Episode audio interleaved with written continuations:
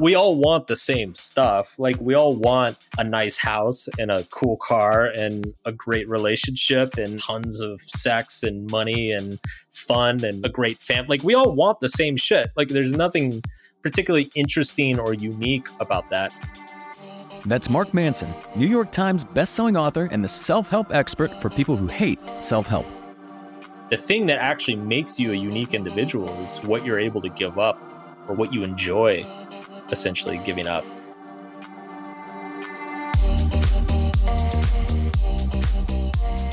I'm Michael Mogul, founder and CEO of Crisp, the nation's #1 law firm growth company.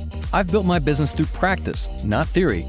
Crisp started with just $500 to my name and has grown to over 8 figures in revenue over the last few years, earning a spot on the Inc. 500 list of the fastest growing private companies in America. Our approach has been to take everything we've learned about generating massive growth within our own organization and help the country's most ambitious and committed law firm owners do the same for theirs. In each episode of this podcast, I sit down with innovative market leaders from the legal industry and beyond to learn from those who thrive in the face of adversity, challenge the status quo, and define what it means to be a true game changer. Today, we're revisiting one of our most popular episodes from the podcast, where I sat down with renowned personal development expert Mark Manson to discuss why growth is an endlessly iterative process, why true freedom requires limitation, and why our growth is often a byproduct of our struggles. What are the most meaningful moments in your life? What are the things that you're most proud of in your life? There's not a single thing that you're proud of that didn't require some degree of struggle or sacrifice. It's a one-to-one relationship. Like, nobody was like given a Ferrari for their birthday and they're like, man, I'm really proud of that Ferrari. It's like, you didn't do shit. It's just human nature. Like, when things are given to you without any sort of sacrifice, you take it for granted. You don't appreciate it. And then it's the things that you struggle incredibly for that end up being the most meaningful things in your life. That's coming up on the Game Changing Attorney Podcast.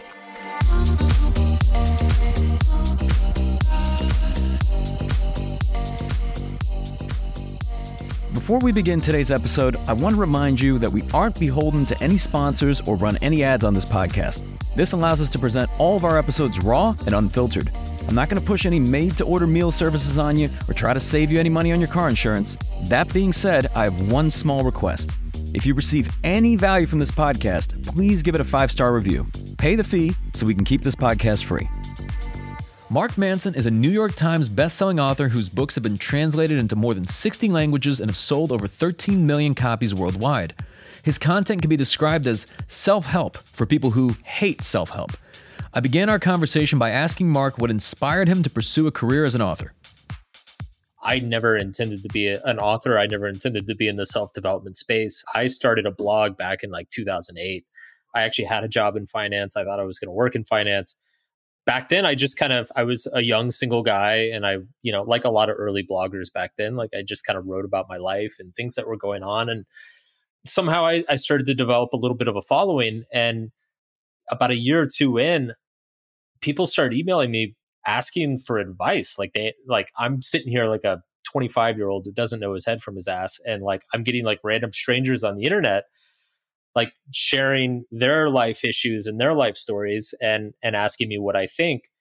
And so, initially I just kind of like took a stab at it. I was like, well, I don't know, bro. Like that sounds like a horrible idea. I wouldn't do that. Like just basic kind of like common sense stuff. But the thing was the website started to snowball, and it actually started to reach a point where I had enough readers that I didn't really need a day job. Like it could kind of become my full-time gig. And so I started realizing, I'm like, if I'm going to do this, like if people are actually going to listen to me and take me seriously, I should know what the hell I'm talking about. And so that's when I started going out and buying dozens of books and getting into psychological research and trying to understand kind of the history of the personal development market, like understand what a lot of the common messages are out there, which of the messages lines up with the academic research, which of the messages do not line up with the academic research, and just kind of started building from there. By 2013, 2014, like it turned into a huge thing. I had millions of people reading my site. I got a book deal, living all over the world. I'm going on TV and stuff. And so it was just kind of this crazy, unintentional, snowball-y thing that really just started from me goofing around with a blog and a website. So when you wrote the book, I mean, the subtle art of not giving a fuck, right? A lot of people consider this like the self-help book for people who hate self-help. Mm-hmm. So I'm curious, what drove you to write the book in the first place? Well, my personal background, I read and consumed a lot of self-help content in my teens and say when I was in college. And I followed a lot of it, and some of it was very useful and some of it was not. But I think, by the time I kind of reached my late 20s, I became very disillusioned with it. I did all the right things you're supposed to do. I had goals and dreams, and I created plans to achieve them. And I started a business, and I traveled the world, and I implemented all this different relationship advice and stuff. And I checked all the boxes. And around the time I was 30, I just kind of looked around. I'm like, wow, this is it feels very meaningless. It felt very pointless. It felt very superficial. It really felt like I had just checked a lot of boxes. In a way, it felt like a little bit objectified, a lot of these accomplishments that I had. And on top of that, I wasn't super happy. I didn't feel great. I didn't feel any different. It's like, I set out to do all the things that 20-year-old Mark wanted to do. And then I got to 30 and I'm like, whoa, shit, I feel the same. So it's kind of in a way, it's like a midlife crisis. And so I got a little bit curious about that. And I guess maybe a little bit, I don't know if pessimism is the right word, but, I just kind of had this reckoning with myself of nothing is ever going to make you completely happy. Doesn't matter how many goals you accomplish or how awesome your lifestyle is or how much money you've got in the bank or how financially independent you are. You're never going to outrun the problems because your mind is always generating the problems. And to me, this was a very profound thing. And when I looked at my industry, I was like, shit, nobody is saying this. Nobody's talking. Everything is being marketed as this 5-day seminar will solve every problem in your life. Take it and be happy forever. And so I developed a very strong distaste for that kind of message. It felt very unethical to me. And so I was I'm going to write a book. I want to write the anti-book for that. I want to write the antidote, essentially. And I did, and I never expected it to kind of take off the way that it has. But it really resonated within the culture. I think something about our generation, just disgruntled millennials really identified with it and said, yeah, this is a bunch of bullshit. Life is suffering. Life is an endless series of problems. They all hopped on board. And I love it in the sense that, it seems like there's this almost endless chase where everybody wants to be happy, right? And I don't know so much if it's the happiness that they're chasing or fulfillment, and you can get into the dopamine component of that. But at the end of the day, I guess it's just this idea of there's something that I want to be or feel, and I'm not there yet, and I'm trying to get there, whether it's through career growth, financial growth, whatever it might be. And I know you talk a lot about it in the book, just kind of this idea of freedom, perhaps, but you got there, and I guess that at that moment you realize, okay, well, maybe this isn't it. What is it that people are chasing?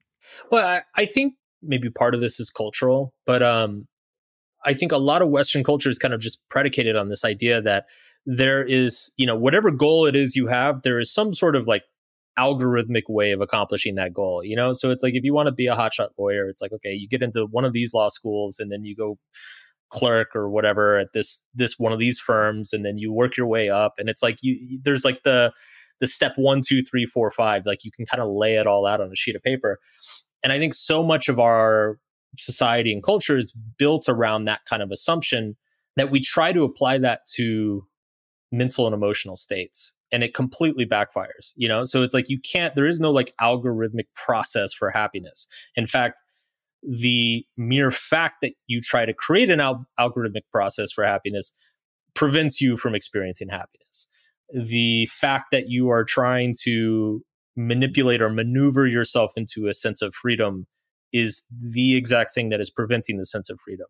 And so this is where the more Eastern philosophical approach, I think, got it right, which is that there are certain things in our internal experience that you cannot bargain for, you cannot negotiate. Like it's It's the way you get to them is actually by letting go, not by trying to control, by controlling more, if that makes sense. Yeah. It's, I guess it's like the backwards law, right? Like the more you pursue feeling better all the time, the less satisfied you become. And, but on that note, when, you know, in writing the book, I think sometimes people could read the title and they think, okay, well, like not giving a fuck. They think that's just being indifferent about everything, mm-hmm. but you argue that it's not just being indifferent about everything. It's not just not caring about anything at all.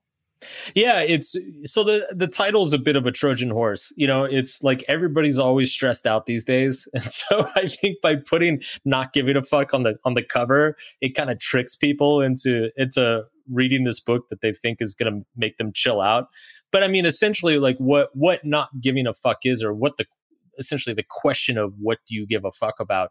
It's a question of values and priorities. And I strongly believe that the core question of our day and age is what is worth caring about, or what is worth focusing on. You know, we live in an age where we are constantly overwhelmed with information and opportunity. And so the biggest struggle for most of us is to figure out where to delegate our attention, our limited time and attention, like what is worth focusing on, what is worth caring about. And it's a really, really hard thing to figure out. And I think, you know, 5 years ago when the book came out, I think people were very unaware that struggle was going on within themselves. I think today people are generally aware that is a struggle, but we, you know, as a culture, we still haven't really figured out how to tackle it. Yeah, and you know, it's I think there's a point in the book, I saw you post this recently on social media, where you say that you can't be an important and life-changing presence for some people without also being a joke and an embarrassment to others. Yeah. What did you mean by that? Well, it's anything that is, I think, kind of exceptional. Any action or behavior that is exceptional is going to be polarizing in its responses. So if you're acting and behaving in a way to minimize conflict or confrontation, you're basically optimizing for doing nothing important because anything important is going to have some sort of disagreement, or like people are going to see it differently. And so the more you're optimizing for something that's important, the more you're going to polarize people's responses. And I think the reason that feels profound to me, at least, is like, it's kind of an expectation. Like there's a little bit of a narrative bias in that, like we look back in history, right? Like we look at somebody like Winston Churchill or like Theodore Roosevelt or Abraham Lincoln. And today, with the benefit of 50 or 100 years of history, it's like it is uncontroversial that what Churchill or Lincoln did is a positive thing. Like it is not really debatable by like 99% of people that what they did were positive things. But that's with the benefit of history. Like if you look at the decisions they made in their own time, they were highly controversial. People were extremely upset. There was lots of debate. Everybody was angry. And so I think we forget that. We forget that like there's pretty much never going to be that decision in your life that you are doing something both extremely important and extremely undivisive. The simple, like the really watered down version of it is just like haters going to hate. Yeah. Well, look, and it's true. And coming back this idea of happiness, I mean, because you confront it very early on. I mean, you say like this happiness stuff, it's a problem. And, you know, a lot of people believe like, if I could just eliminate my problems, then I'll be happy. Mm-hmm. Like it's just this idea that let's say, you know, whatever set of problems that somebody has, they resolve those things. And then in the absence of those problems, there's just joy and happiness. And I think there's a story that you share. And I love reading this, especially for the plot twist, right? Of the Himalayan prince. Which is a great way of depicting this. If you're open to sharing that, but I think that helps to give an idea of like really kind of the root of happiness and perhaps the importance of suffering. Sure. I mean, it's you know, this calls again right back to Eastern philosophy. I mean, it's essentially the mythological story of the Buddha, you know, which is, and I think it's very profound the way that the Buddha's story is laid out traditionally, which is he's born a prince. All of his needs are fulfilled. His father is the king or the Raja or the Sultan or whatever they were called back then, gives him everything, anything he wants, all the food, drink, party, music, whatever he wants. It's always provided for him. And he becomes a very deeply sad and unsatisfied person. And so he decides to go to the other extreme, which is he wants to limit or abstain from everything. So he decides to go be a beggar on the street because he identifies that his, you know, having everything he wants is what's causing him to be unhappy. So he figures like, well, if I just have nothing that I want, then I'll achieve enlightenment and feel happy or whatever. So he goes and lives in the street as a beggar. And he realizes that sucks too. Like there's the same way you're, you know, having everything you want just causes angst and stress and wanting more. Having nothing that you want causes angst and stress and wanting more. And so I think kind of the profound insight from his story is essentially that it's whether you are abundant in something or lacking in something, it's that attachment to that thing that is causing you to suffer, not the thing itself. I kind of modernize that in the book by talking about, you know, framing it in terms of happiness, which is like, if you think that you're going to get rid of all your problems and that's going to make you happy, well, trying to get rid of all your problems is itself a problem. You know, getting rid of your problems and keeping your life so that it has no problems is itself a problem. You know, it's any solution to a problem merely presents a new problem. And so there's kind of this endless stream of problems in life. And our problem is not that we have problems, it's that we think that we shouldn't have them, or that our expectation is that, you know, it's possible to live without problems. You know, the chapter is very much just a call to find problems you enjoy having. You know, like that's essentially what happiness is finding the struggle that enlivens you, makes you excited to get up in the morning, feels meaningful, essentially. Because you're never going to get away from struggle, you're never going to get away from attachment, and you're never going to get away from problems. So you might as well find the ones that feel as though they are worth suffering for. Yeah. And I know that you mentioned before that, like, when most people are asking, what do you want out of life? Probably a better question is, what pain do you want in your life, or what are you willing to struggle for? And because that, I think, it can yield a very different answer. You ask somebody, what do they want in life? They say, I want to be happy, or there's this material thing, or whatever it is. But that's very nondescript. It's very ambiguous. Yeah. Well, and it's like not interesting, right? Like we all want the same stuff. Like we all want a nice house and a cool car and a great relationship and like tons of sex and money and fun and like a great family. Like we all want the same shit. Like there's nothing particularly interesting or unique about that. The thing that makes us who we are is like what we're actually willing to sacrifice, and what we enjoy sacrificing. Right. So like it's the reason I'm a writer is not because I like sold a bunch of books. The reason I'm a writer is because I enjoy sitting by myself for weeks and weeks and weeks and like rewriting the same page over and over and over again.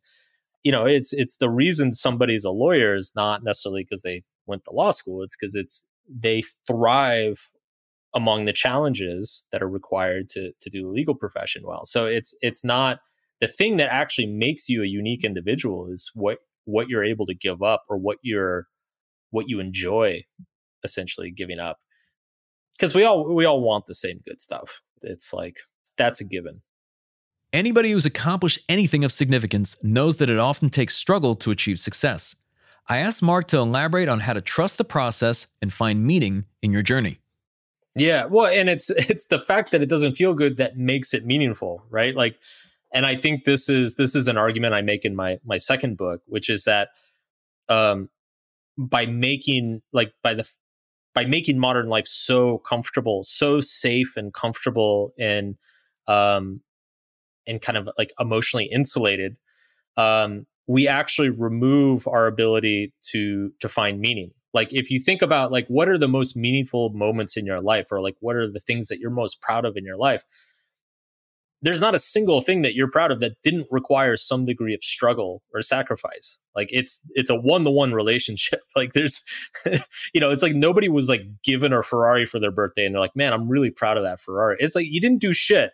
You know, it's like humans, it's just human nature. Like when things are given to you without any sort of sacrifice, you take it for granted. You don't appreciate it. And then it's the things that you struggle incredibly for that end up being the most meaningful things in your life. And so by like trying to insulate ourselves from any sort of struggle or hardship, the psychological side effect of that is that we tend to have more struggles with finding meaning or finding things that seem purposeful. Now, this isn't to say that we should all go back to like living in poverty and like killing each other. It's just to say that this is a side effect of the comforts of modern life, is that like, you know, the same way a side effect of having the freedom to live wherever you want or work in any career you want is the stress and anxiety that comes with making the right choice. You know, the side effect of being safe and comfortable is that you don't have as many opportunities to feel that sense of meaning that comes with sacrifice. And almost an idea that to truly be happy, one must also be in a state of constant struggle. I mean, I saw something you posted the other day where it said that the meaning your goals provide when you're working towards them is the meaning that is taken away once you achieve them. If you could elaborate on that. Totally. And I experienced this hard, you know, when my book took off and became a bestseller and everything, like it actually, like I was probably the most depressed I had been since I was a teenager, simply because I didn't know what the hell to do. Like, I'm like, okay, what now? You know, like I had this goal, kind of this dream of like becoming a best-selling author. And in my head, I thought, you know, I was like, all right, I'm going to be writing books into my 40s and 50s, and I'm going to like build up a reputation and a core group of readers. And, you know, maybe in like 10, 15 years, I'll get there. And it happened in like 3 months. And I spent like the next 6, like sitting around wondering what the hell to do with myself. Like my whole vision of my future and my identity was like kind of wrapped up in this long-term goal. And as soon as I got it, which was great, don't get me wrong, like I just felt very lost. So it's, I mean, what you said is totally true, in that a prerequisite for happiness is a constant source of struggle. And like, it's funny because, again, if you look outside the realm of emotions, like this is just like an obvious thing in other aspects of life, right? So it's like to have a healthy body, you have to constantly put it through stress and strain. To have a healthy career, you have to consistently surmount and overcome challenges. Like if you're working in a firm and like you're literally not accomplishing anything, like obviously you're not going to be promoted or you're not going to be given more responsibilities. So it's like in every other aspect of life, like we just understand it as obvious that you need struggle to progress. You need struggle to remain healthy and happy. But for some reason, when it comes to kind of our emotional life, you know, we have this weird expectation that we should just be able to be happy. Like we shouldn't have to deal with anything, you know? And I guess some of this even comes back to like Maslow's, you know, hierarchy of needs to an extent, because once you've got like the basic, like the physiological, like the safety, you know, you get respect, all those things, you've got love in your life. When you get up there, like self-actualization seems like that's the main thing that's really propelling the highest of achievers, right? Or some of the most exceptional people that we admire, that these people now have this mission of just consistent obsession with improvement and just being the best version of themselves that they can be. Like, I mean, have you found that to be the case?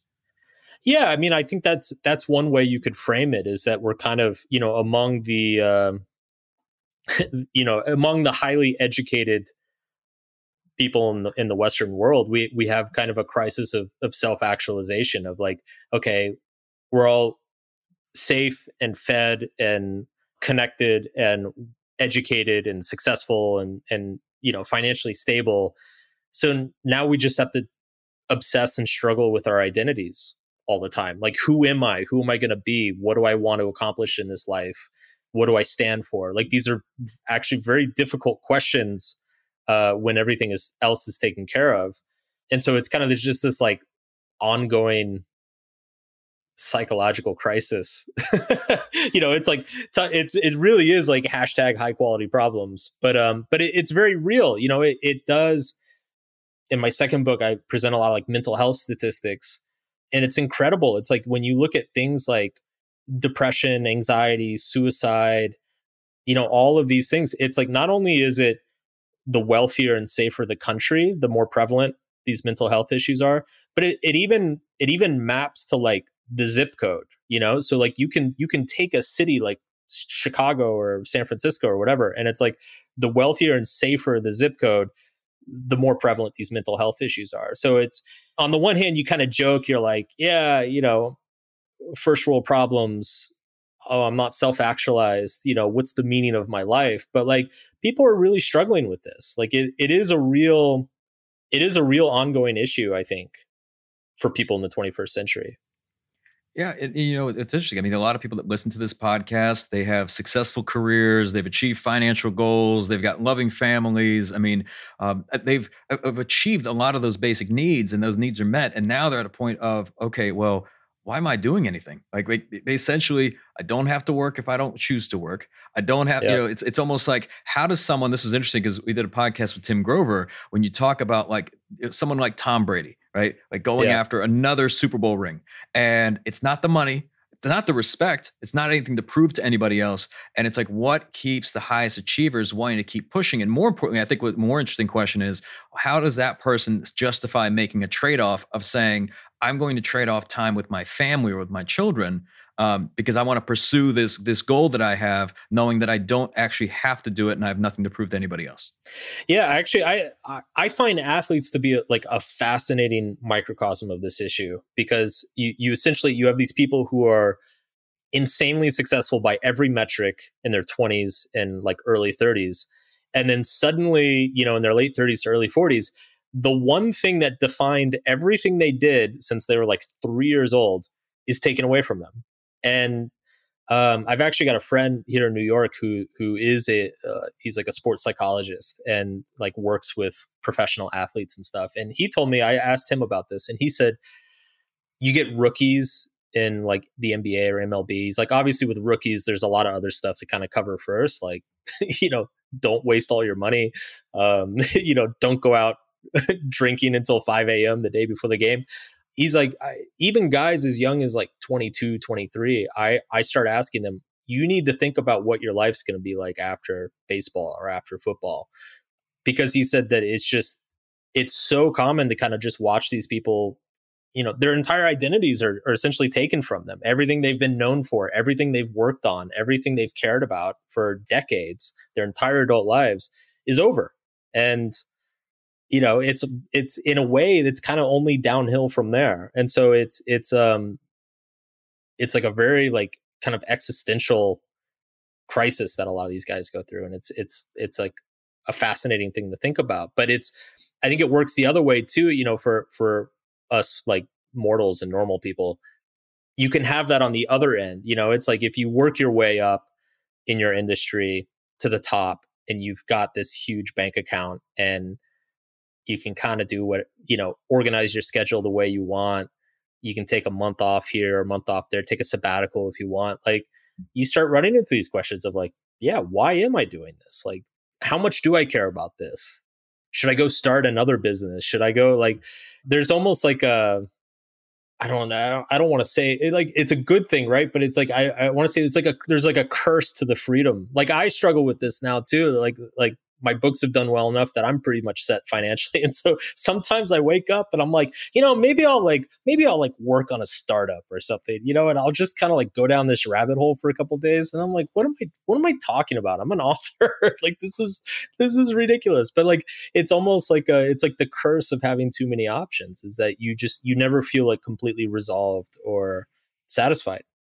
And to your point, I mean, I would ask, like, is it really that bad of a thing? I mean, because let's say in the business world, unlike in sports, these guys can stay on the field in, you know, into their 70s and 80s, and they can keep going, and they can say, hey, I want to do this another 30 years, and I'm energized and I'm excited and I enjoy what I'm doing. And it does come with that struggle that they're worried maybe that, like, either if they stop doing it, that maybe they'll lose their identity, or if they retire, like, you know, what could happen then, right? Like this, could they just expire completely and just wilt? So it's almost like, where do you draw the line between that being a good thing, that someone remains engaged and passionate and driven about what they're doing, versus, hey, you know, at some point, like, what, you know, maybe you should stop, maybe you should smell the roses.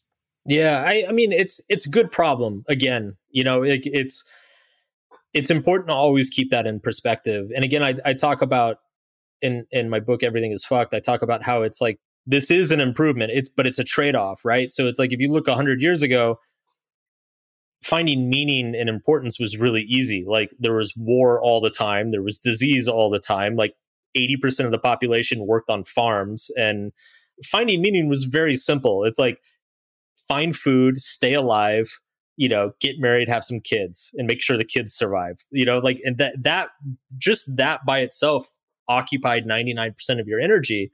So there wasn't much ambiguity or debate around like what your purpose should be. Like the fact that you can even ask what your purpose should be, like represents that you are already at like such a prosperous level that you should be really grateful. But it's, the thing is these, you know, today it's, you know, in places like the United States or Western Europe, like the majority of people are at that place that they're prosperous enough that they can sit around and ask themselves what their purpose is. And it causes, you know, this kind of existential angst and this anxiety and constant low level stress and questioning of identity. And so I think that's just the trade-off for the safety and prosperity that we have.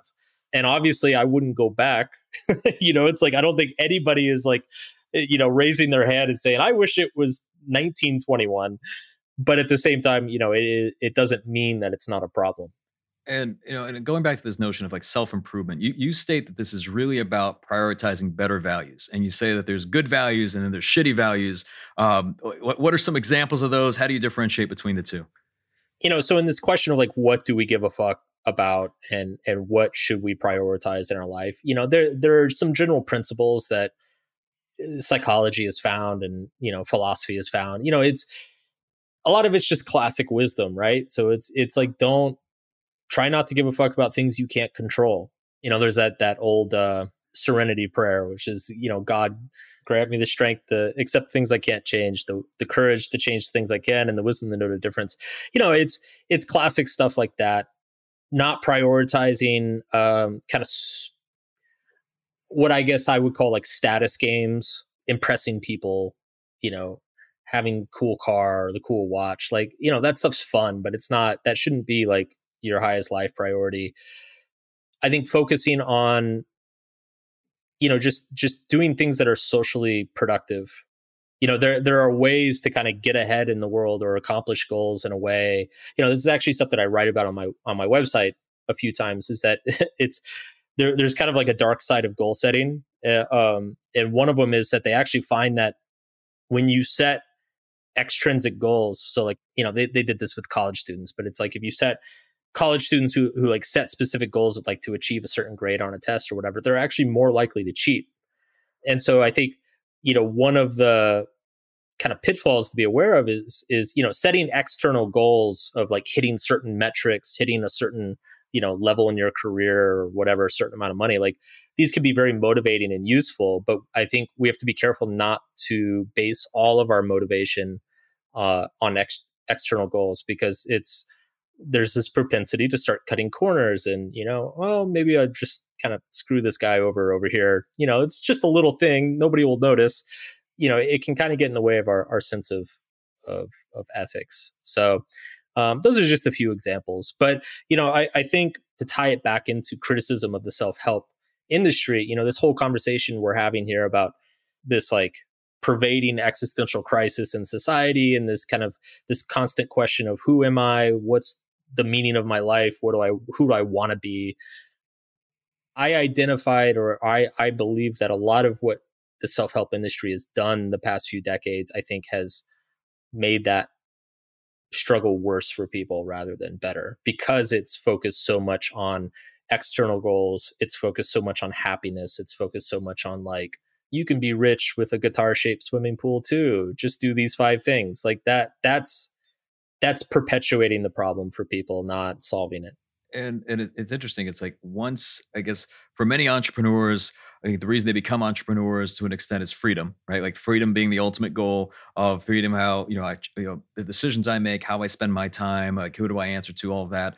And it's interesting because, I mean, I think you went to 55 countries in 5 years, you met a lot of people, you had a lot of experiences by and large. I mean, you had that freedom, and then you know, basically at the end of it all, you say that absolute freedom by itself means nothing. And in fact, then you got to make the case for the importance of commitment and sticking to things and saying no to things and actually having like less choices and less options. If you could speak to that.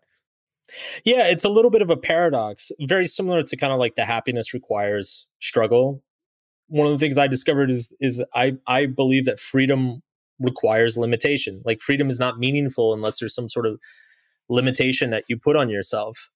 And what's interesting, I didn't realize this until recently, but if you apparently the understanding of liberty from the ancient Greeks and Romans all the way up until the Enlightenment and the founders of the United States was the idea of liberty was actually very similar to this. It was liberty was seen as choosing what you're going to sacrifice for. It was choosing what you're going to give up. The kind of this modern notion of freedom is like having 25 different types of cereal at your local Walmart. Like that's not freedom. That's optionality, which is very different. But yeah, I mean, I kind of, everybody's got their vice, and some people it's fancy cars, other people it's money, some people it's like gambling or drugs. Mine was, I'd say mine was novelty. In my 20s in particular, it's like I wanted to go to every country. I wanted to go to every party. I wanted to meet every type of person. I wanted to learn like 20 languages. I wanted to do a bunch of crazy stuff, date a bunch of interesting people. And I did a lot of that, but it was funny because it's, I think much in the same way that, somebody who's obsessed with money, when they get rich, they realize that money doesn't really mean anything. I kind of had the same experience, but it's like I just had to go like all over the world and have all these crazy experiences to realize that in a vacuum, none of these experiences really mean anything. Like none of my friends were around. All my family was back home. It was just very like superficial. And it's not to say like I didn't, I enjoyed it. I wouldn't take it back. I don't regret it. Like I think I needed to go through that to learn that. But I bought wholeheartedly into this idea that maximizing freedom just meant doing and having more stuff. And I just think that's a very like shallow way of looking at it. Interesting. It's like during that period of time, would you have believed if anyone told you, okay, at some point, this guy's going to settle down, you're going to get married, right? Like, could you have imagined in that moment when you're going, you're jet setting all over the world, somebody from the outside looking in, they thought, nope, not that guy. Well, it's funny because, one of the things I've written, and I've actually posted this on social media occasionally. And it's funny because every time I do, it's not popular, but I post it anyway, because I think it's important, which is, generally speaking, I think whatever it is in your life that you're most afraid to do, like that causes you the most amount of anxiety, within reason, like it's usually that's the exact thing that you need to be doing. Like that's the thing that you're avoiding the most. And so for me, I was just absolutely terrified of any sort of commitment whatsoever. I was terrified of committing to a person, to a city, to a career, to anything. And so if you had pulled aside like 26-year-old Mark and said like, what you need, you need to choose what you're willing to give up, like that would have terrified me, but it would have terrified me because it was exactly true. It was exactly what I needed to do. And it was exactly what I needed to hear. And so, yeah, I think that's true in a lot of our cases. It's like the thing that our friends or family says to us that scares us the most, like that's probably our blind spot. That's probably what we're missing.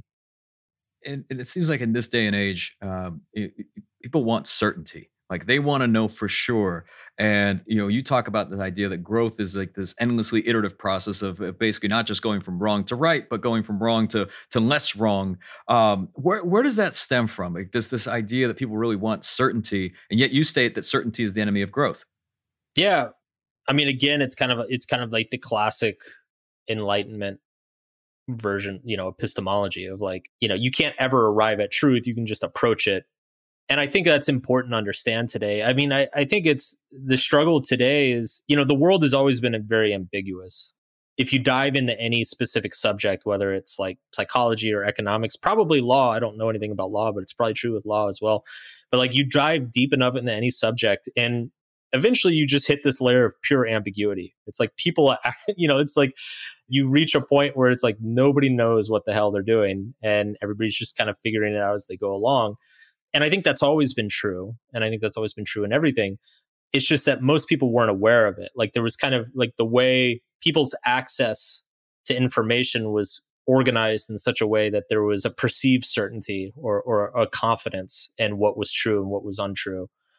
And I think what the internet has done is it's just blown that up. You know, like what the internet has done is it's revealed that ambiguity that's always been there. And because most people didn't go to grad school and don't have PhDs and didn't study ambiguous fields, you know, their entire adult life, most people don't handle that very well. And so you see a lot of people, you know, there's people lash out, people gravitate towards conspiracy theories, people become very tribal.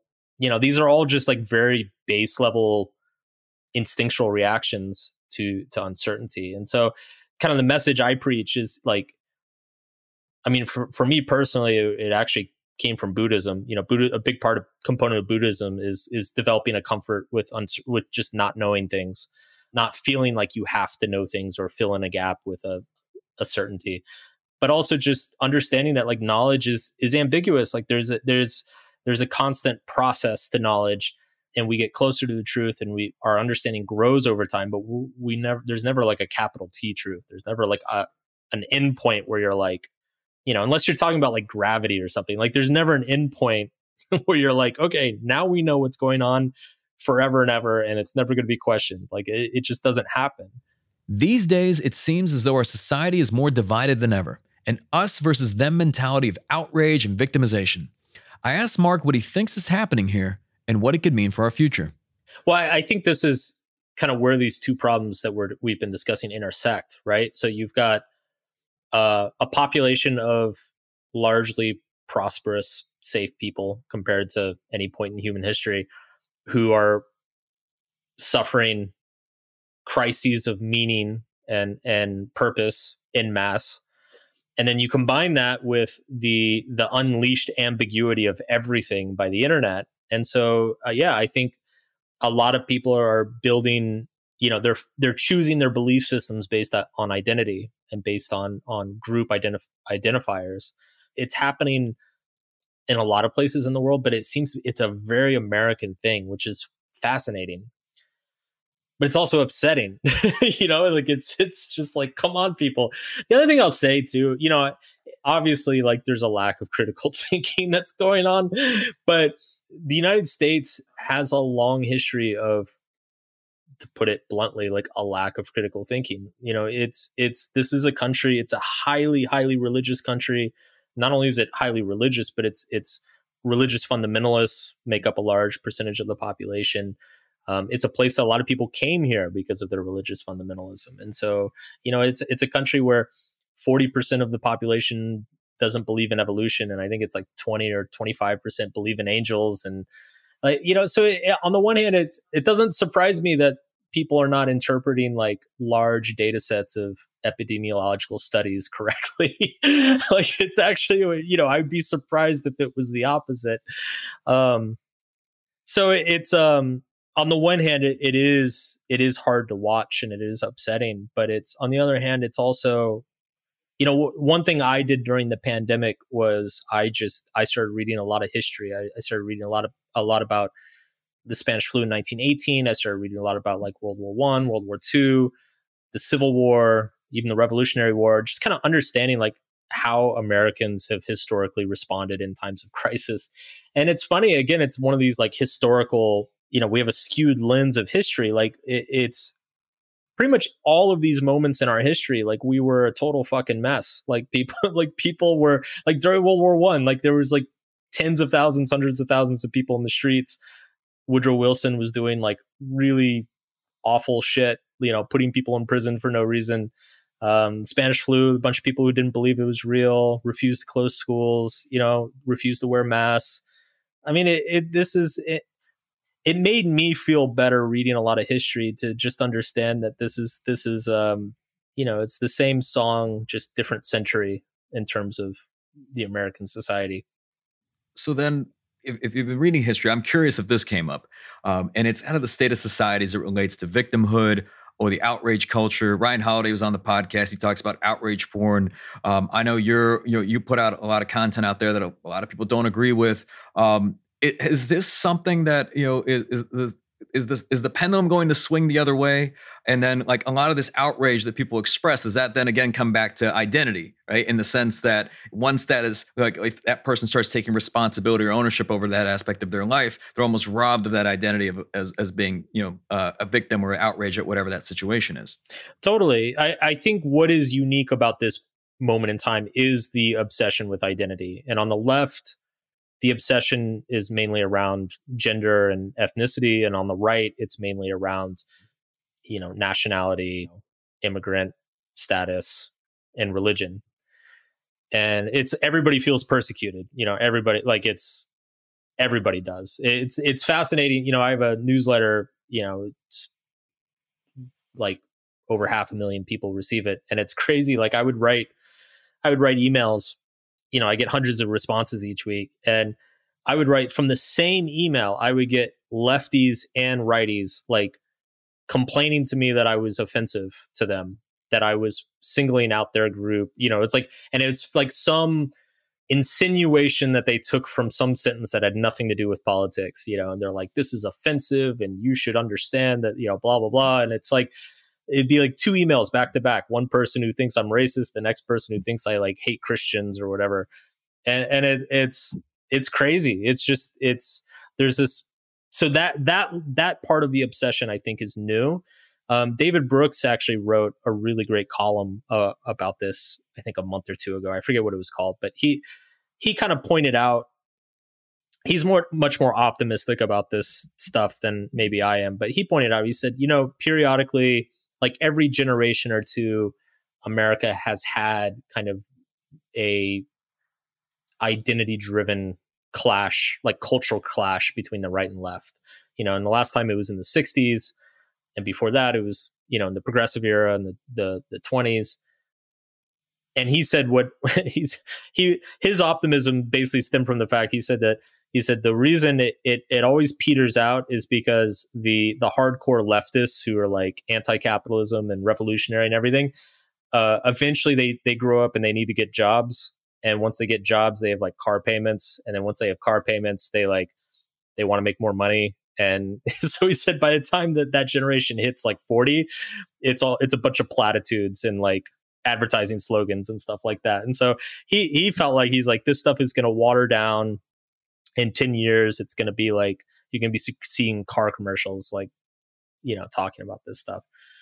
I don't know if that's true, but I definitely do believe that the reason that this time around it is so identity based is because of, again, what we're talking about, that kind of crisis of meaning that culturally we're going through, of that ambiguity of like, who am I? Who should I be? You know, out of all these options, what do I choose? What's the most meaningful? Like, these are hard decisions and it's very stressful. It's very anxiety inducing. So then, like, as we talked about a lot of this stuff, if someone who's listening right now, they're thinking, okay, I'm struggling with the same crisis. What do they do next? Like, what is that? Like, is there something that they do, or is there something that they don't do or stop doing? Like, what advice would you give to them as far as like a good next step? Generally, what I've found most effective for myself and people I know and people I talk to is it's start by removing things. So, and it can even be as superficial as like removing who you follow on social media, or removing social media entirely, or certain platforms entirely, removing websites that you follow, removing subscriptions to newspapers, you know, start with removing information sources, removing people who drain you, or, you know, work affiliations or whatever that drain you. Remove things in your personal life that are not, you know, it's for me, it just keeps coming back. Like every time I struggle with this stuff, which has basically been every 3 to 4 years, my entire adult life, I always come back to it's by eliminating stuff that makes it better for me. And again, I think it's just we're all swimming in abundance right now, and that's actually causing most of our problems. Yeah, like I read something the other day where it talked about, like, if you were to look at Rockefeller years and years and years ago, this guy, this a trillionaire, compared to somebody today living on a $50,000 a year salary, like they have more luxuries, their life is better. than Rockefeller back in the day then. Like in terms of like totally. Access to information, food, safety, like on demand, like you get food. I mean, that's just amazing. Yeah, totally. And it's I'm a big fan of Stephen Pinker, which he's written a lot about this. I mean, he is two gigantic books, like 800-page books, that it's just nothing but data about how much better it is today than any other time in human history. And it's crazy because people still don't believe him. People are still like, no, today's awful. Like things are terrible. And it's like, no, it's like by every piece of data you can find just about things are better today. It doesn't mean that we don't have problems today. We have tons of problems today, but like any way you want to slice it, this is the best time to be alive. And that's part of the problem. That's part of what's causing the problem. So Mark, as we come to a close, this being the Game Changing Attorney Podcast, what does being a game changer mean to you? I think just being a game changer, it's willing to look at unconventional ideas or options, being willing to perhaps sacrifice, to risk, I should say, shame or embarrassment, doing the thing that's not perhaps expected, because that generally anything that's going to be high impact, there is going to be a lot of social risk attached to it. And so I think developing the ability to act on that, like act despite that social risk it's a huge thing to develop in oneself. I hope you've enjoyed revisiting this episode of the Game Changing Attorney Podcast with our guest, Mark Manson, and have gained new insights from our timeless conversation.